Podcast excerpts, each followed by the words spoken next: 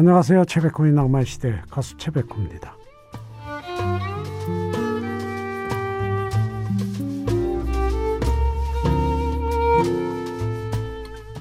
며칠 전에 어, 지휘자에서 이제 피아니스트가 된 마에스트로 정명훈 씨의 리사이틀 공연이 열렸는데 공연 중간에 휴대폰 알림음이 울려 퍼졌다고 합니다. 어, 떤 분이 어, 휴대폰을 켜둔 거죠. 하지만 정명훈 씨는 씩 한번 웃고 알림음 리듬을 피아노 건반으로 연주하며 휴대폰을 꺼달라는 제스처를 했다고요. 관객들도 그를 따라 웃고 박수를 보냈답니다. 이런 게 바로 거장의 여유겠죠. 아무리 그래도 놓치기 싫은 순간엔 휴대폰을 잠시 꺼두는 게 좋죠. 하루 일과 중 가장 놓치기 싫은 순간 낭만과 함께 하시죠. 5월 9일 일요일 오늘 낭만시대 첫 노래는 송골매 모여라로 시작합니다. 강부자 씨의 나이 더 들면이라는 노래 들었습니다. 주말에는 여러분들이 주중에 신청하셨는데 못 보내드렸던 노래들 같이 듣는 시간 마련하고 있습니다. 문자 사연들도 같이 소개를 드립니다. 최미정님 제겐 50년 지기 친구가 있습니다. 초등학교 때부터 지금까지 만나는 친구인데 저는 서울, 친구는 대구에 삽니다. 1년에 한두 번 만나기도 힘들지만 아무 때나 불쑥 찾아갈 수 있는 고향 같은 친구가 있어 행복합니다. 예. 그런 친구 참 힘듭니다. 아무 때나 쑥 찾아가도 편안하게 맞아주는 예. 행운이시네요. 최미정님은. 음. 이문세 알 수 없는 인생 그리고 원면의 소리질러란 노래입니다. 소리질러를 들었습니다. 송현숙님 큰아이가 바리스타 2급 시험에 합격했습니다. 엄마가 커피 좋아한다고 에스프레소 two shot 내려줘서 맛봤는데 너무 맛있네요. 예. 뭐 커피도 맛있겠고 예. 자녀분이 해줬으니까 음, 축하드립니다. 이규석의 기차와 소나무 이예린 포플러 나무 아래 두 곡을 듣습니다. 아직도 내 가슴에 아련한 추억이 남아있어 이 밤 그때를 그려보네 당신의 목소리로 나를 데려가줘요. 이 밤에 꿈길까지. 최백호의 낭만시대. 정경화의 나에게로의 초대를 들었습니다. 김윤희님 저희 시어머니는 친정 엄마보다 더 말이 잘 통해요. 남편보다 제 마음을 더 잘 이해해 주시는 분입니다. 그래서 제 롤 모델은 시어머니입니다. 취미생활도 열심히 하는 모습을 보면 너무 멋지십니다. 자기 취미생활도 있고 이렇게 자기 시간을 많이 가지시는 분들이 아무래도 좀 여유가 있으시죠. 모든 면에서. 그렇죠. 음. 근데 친정 어머님이 들으시면 서운해 하실 거니까 이렇게 방송 같은 데서 안 하시는 게 낫지 않을까요? 음.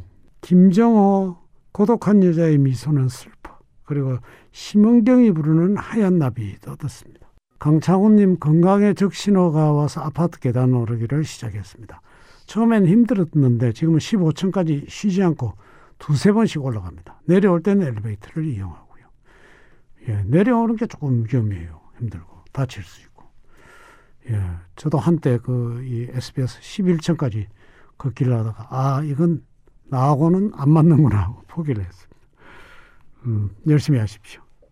솔리드의 이 밤의 끝을 잡고 그리고 제이가 부르는 어제처럼이란 노래입니다. 제이 어제처럼을 들었습니다. 제이디 사우드의 You're Only Lonely 우리의 사랑 노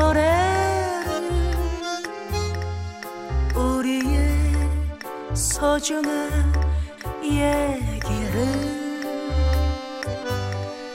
잊었던 사랑이 다시 찾아와. 음, 언제나 영원히 낭만 시대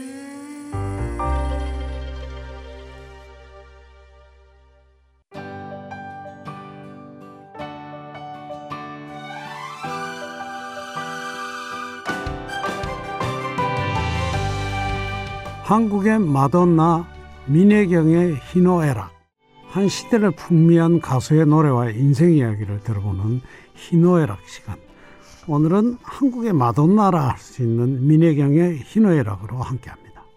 예, 민혜경 씨는 뭐 시원한 가창력, 화려한 무대 매너와 패션 감각 등으로 발라드는 물론 댄스곡까지 섭렵하면서 8, 90년대에 많은 사랑을 받았죠. 국악예술고등학교를 졸업한 민혜경 씨는 학창 시절부터 노래 잘하는 아이로 소문이 났었답니다. 고등학생 때 전국 노래자랑에 나가서 입상을 했는데 나이를 속인 것이 들통나서 수상이 취소된 적도 있었다는데요. 어린 마음에 울고불고 했지만 나중에 커서 다시 오라는 이야기만 들었답니다.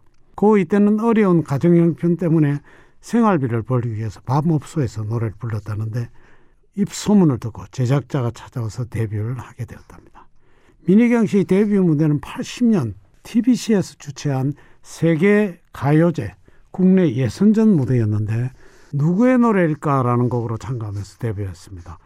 뭐 본선 진출에는 실패했지만 다음엔 81년 이 곡을 타이틀곡으로 1집 앨범을 발표하는데 당시 인기곡 제조기였던 이보미 씨 곡의 시원스러운 가창력이 더해지면서 민혜경이란 이름이 대중들에게 알려지게 되었죠. 어느 소녀의 사랑 이야기는 민혜경 씨가 데뷔 앨범에 연이어 발표한 두 번째 앨범의 타이틀곡인데 이 앨범의 전곡을 박근호 씨가 작사하고 이범미 씨가 작곡을 했습니다. 어느 소녀의 사랑 이야기는 원래 박근호 씨가 정미조 씨를 위해서 가사를 썼던 곡이라는데요. 처음에는 사랑에 빠진 여인이란 제목을 붙였지만 정미조 씨가 유학을 가는 바람에 부르지 못하게 되어서 민혜경 씨 나이에 맞게 제목도 어느 소녀의 사랑 이야기로 바꿨답니다. 그때 제가 알기로는 정미조 씨와 민혜경 씨는 같은 기획사 소속이었습니다. 근데 이 앨범이 히트를 치면서 민혜경 씨는 그해 MBC 10대 가수 가요제에서 신인상을 받게 되는데 누구의 노래일까 그리고 어느 소녀의 사랑 이야기 두 곡을 들으시죠. 누구의 노래일까 어느 소녀의 사랑 이야기까지 들었습니다. 82년에 미리경 씨 3집 앨범이 발표되는데 이 앨범의 대부분의 곡도 박근호 가사의 이범이 작곡입니다. 감성적이고 서정적인 곡들을 민혜경 씨만의 엷은 허스키 보이스로 불러서 많은 사랑을 받았는데 이 앨범에 그 언제 오려나라는 곡은 제목이 세 번이나 바뀐 곡으로 유명합니다. 전영록 씨가 같은 곡을 만남에서 헤어짐까지라는 제목으로 불렀고 83년에는 민혜경 씨가 같은 곡을 그대는 나그네라는 제목으로 LA 국제가요제에 나가서 대상 및 최우수 가창상을 수상하게 되었습니다. 그리고 이 앨범에서 슬픈 약속, 서기 2000년, 깊어지거라가 히트를 했는데 그 가운데 서기 2000년은 이색적인 주제가 재미난 노래였는데요. 외국 곡에 박건호 씨가 가사를 붙였는데 80년대 시점에서 서기 2000년에 대한 희망과 동경을 담았습니다. 서기 2000년이 오면 우주로 향하는 시대. 우리는 로켓 타고 멀리 저 별 사이로 나르리. 그때는 전쟁도 없고 끝없이 즐거운 세상이라는 가사가 2021년인 지금도 꿈같이 들립니다. 사바사바가 이어지는 후렴구도 굉장히 인상적이었습니다. 그 시절의 정감이 느껴지는 노래 슬픈 약속, 서기 2000년, 깊어지거라 세 곡을 이어 들으시죠. 83년에는 민혜경의 네 번째 앨범이 나오는데 이 앨범의 프로듀서는 작사가 박근호 씨가 맡았고 작곡에는 신인 작곡가 김재일, 김성진 씨가 참여를 했습니다. 드라마 고교생 일기의 주제곡이었던 고교생 일기가 수록됐고 변명 그대와 피아노가 인기를 끌었습니다. 예, 변명 그대와 피아노 두 곡 이어 들으면서 사부로 갑니다.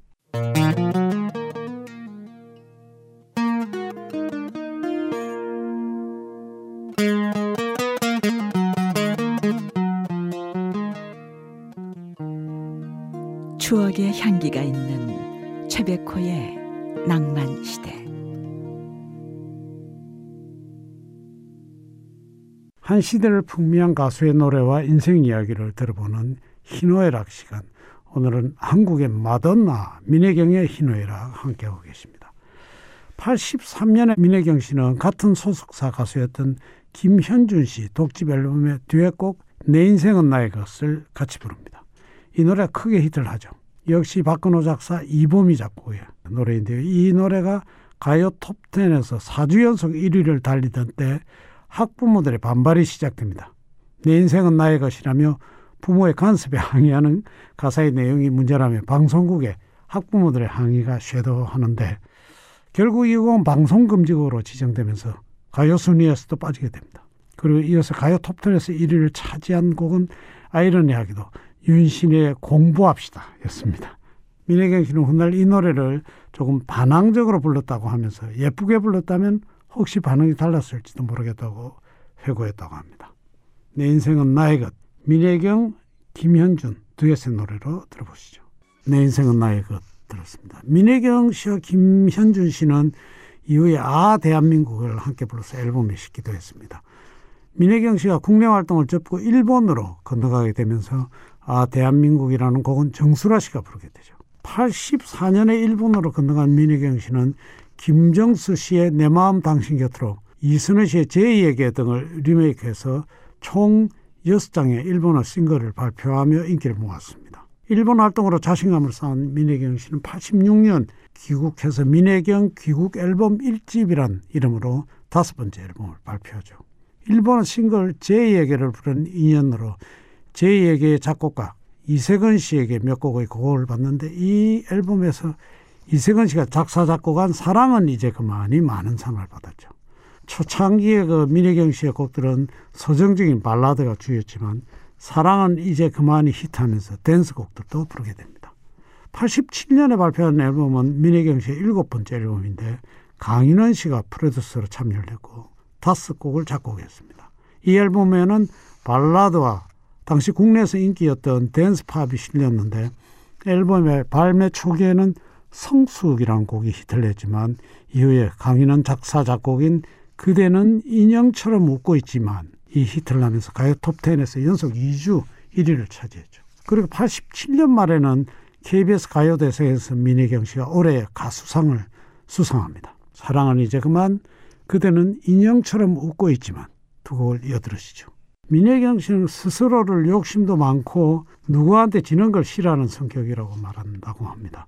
그래서 김한선 씨의 춤이 한창 유행일 때 나도 변화해야겠다 싶어서 김한선 씨의 춤 선생이셨던 이항우 씨라는 분을 끈질긴 설득 끝에 모셨다고 합니다. 그리고 6개월간 매일 새벽 2시까지 피나는 노력을 했다는데 민혜경 씨의 춤 실력에는 사실 많은 노력이 숨어 있었던 거죠.